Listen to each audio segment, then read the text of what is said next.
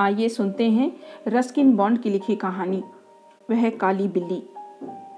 इससे पहले कि बिल्ली आती, एक झाड़ू का होना ज़रूरी था। हमारे हिल स्टेशन के बाज़ार में एक पुरानी कबाड़ी की दुकान थी। गंदी सीलन भरी, अंधेरी, जहाँ मैं अक्सर पुरानी किताबों या विक्टोरियन युग की कलात्मक वस्तुओं को खोजने के लिए चहलकदमी किया करता। कभी कभी वहाँ घर के लिए उपयोगी वस्तुएँ भी मिल जाती थी। लेकिन सामान्यतः मैं उन पर ध्यान नहीं देता था।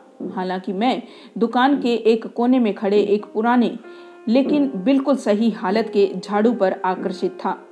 लंबे डंडे वाला झाड़ू बिल्कुल वैसा ही था जैसा मुझे चाहिए था। मेरे पास मेरे कॉटेज के कमरों की सफ़ाई के लिए कोई नौकर नहीं था और मुझे छोटे डंडे वाले आम झाड़ू को इस्तेमाल करते समय आधा झुकना बिल्कुल पसंद नहीं था। पुराने झाड़ू की कीमत दस रुपए थी। मैंने दुकानदार के साथ मोल भाव किया और उसे पाँच रुपए में खरीद लिया। यह एक मज़बूत झाड़ू था, बिल्कुल सही सलामत, और मैं लगभग हर सुबह इसका उपयोग कर अच्छे परिणाम पा रहा था, और यह कहानी यहीं खत्म हो जानी चाहिए थी या शुरू ही नहीं होती। अगर मैंने एक बड़ी काली बिल्ली को बाग की दीवार पर बैठे नहीं पाया होता उस काली बिल्ली की चमकदार पीली आँखें थी और वह मुझे काफ़ी घूर कर देख रही थी। जैसे यह विचार कर रही हो कि इस आदमी के शोषित हो सकने की कितनी संभावनाएँ हैं। हालाँकि उसने एक दो बार म्याऊ की आवाज़ निकाली, लेकिन मैंने कोई ध्यान नहीं दिया। मुझे बिल्लियों से ज़्यादा लगाव नहीं था। लेकिन जब मैं अंदर गया तो मैंने पाया कि बिल्ली मेरे पीछे पीछे आ गई थी। और रसोई के दरवाजे के पास कुछ तलाशने लगी थी। यह ज़रूर भूखी होगी, मैंने सोचा, और उसे थोड़ा दूध दिया। बिल्ली दूध पर लपकी और दूध पीते हुए पूरे समय आवाज़ें निकालती रही और फिर कूदकर अलमारी पर चढ़कर आराम से बैठ गई। खैर, कुछ दिन तक के लिए बिल्ली से कोई छुटकारा नहीं मिलने वाला था। वह बिल्कुल इसे अपना घर मान बैठी थी। और मेरी उपस्थिति को बहुत मुश्किल से झेलती थी। उसका ध्यान मुझसे ज़्यादा मेरे झाड़ू पर था और जब भी मैं कमरे की सफ़ाई कर रहा होता, वह झाड़ू के इर्द गिर्द नाचती और चक्कर लगाती थी और जब वह झाड़ू दीवार के सहारे खड़ा रहता, बिल्ली उससे टिक कर खुद को रगड़ती और ज़ोर से म्याऊ म्याऊ की आवाज़ें निकालती। एक बिल्ली और एक झाड़ू। यह मेल कुछ संकेतार्थक था। संभावनाओं से भरपूर। वह कोटेज पुराना था, लगभग सौ साल पुराना, और मैं अक्सर सोचता कि इतने लंबे समय में यहाँ किस प्रकार के किराएदार रहे होंगे। मैं उस कोटेज में सिर्फ़ एक साल से था।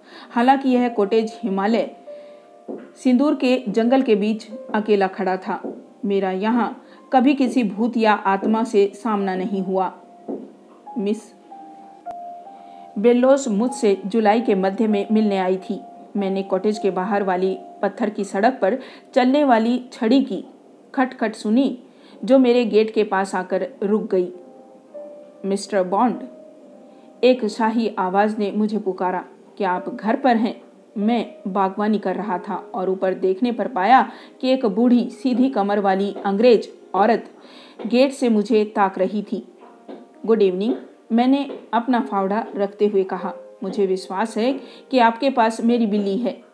मिस बिलबोस ने कहा, हालाँकि मैं उस औरत से पहले कभी नहीं मिला था।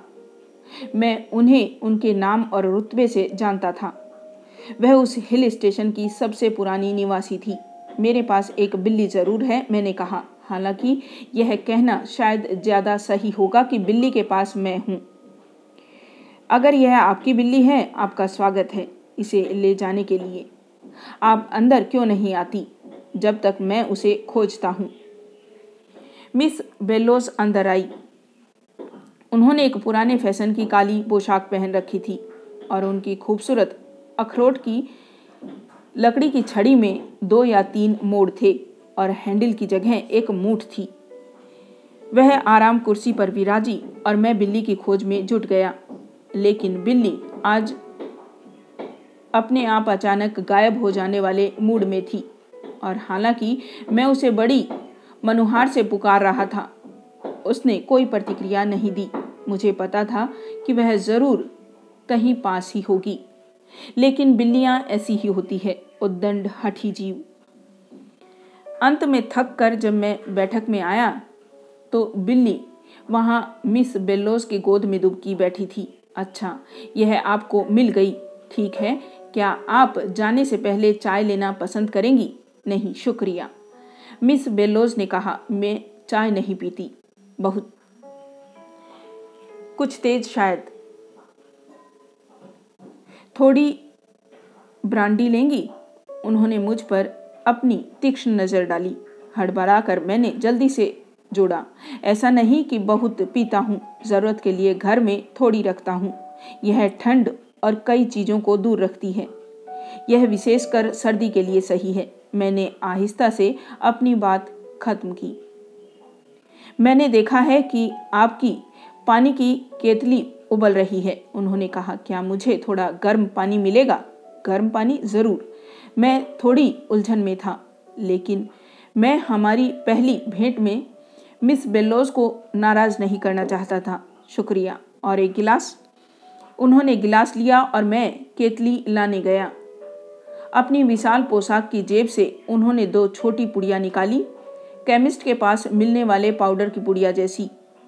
उन्होंने दोनों पुड़िया खोली। पहले गिलास में बैंगनी, फिर गहरे लाल रंग का पाउडर डाला। कुछ नहीं हुआ। अब पानी। कृपया उन्होंने कहा, यह उबलता हुआ है, गर्म। कोई बात नहीं। मैंने गिलास में पानी डाला और उसमें भयंकर सनसनाहट होने लगी और झाग बनने लगा और फैनिल पदार्थ ऊपर तक आ गया। वह द्रव्य इतना गर्म था कि मुझे लगा कि गिलास चटक जाएगा, लेकिन इससे पहले कि ऐसा कुछ होता, मिस बेलोज ने उसे उठाकर होठों से लगाया और पूरा पी गई। मुझे लगता है अब मुझे चलना चाहिए। उन्होंने गिलास नीचे रखकर अपनी जीभ से अपने होठ चाटते हुए कहा। बिल्ली ने हवा में अपनी पूंछ लहराकर सहमति दी। मैं तुम्हारी बहुत कृतज्ञ हूँ, लड़के।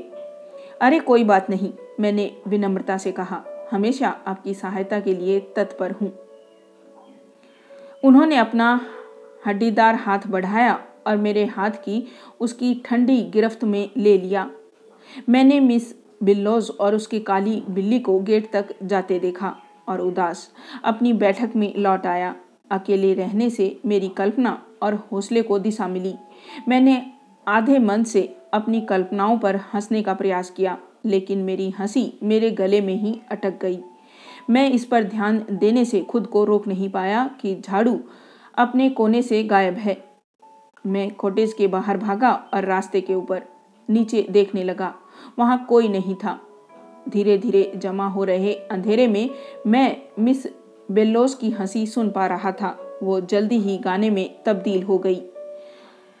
जब मेरे आसपास अंधेरा बढ़ रहा हो और चाँद मेरी टोपी के पीछे हो, तुम्हें जल्द ही यह जानने में होगी मुश्किल कि डायन है कौन और कौन है डायन की बिल्ली। माथे के ऊपर से कुछ दिवाली से चलाए जाने वाले रॉकेट की तरह आवाज़ करता हुआ निकला। मैंने ऊपर देखा और मुझे ऊपर चढ़े चाँद में मिस बेलोस और उनकी बिल्ली की छाया दिखी, जो झाड़ू पर सवार थी।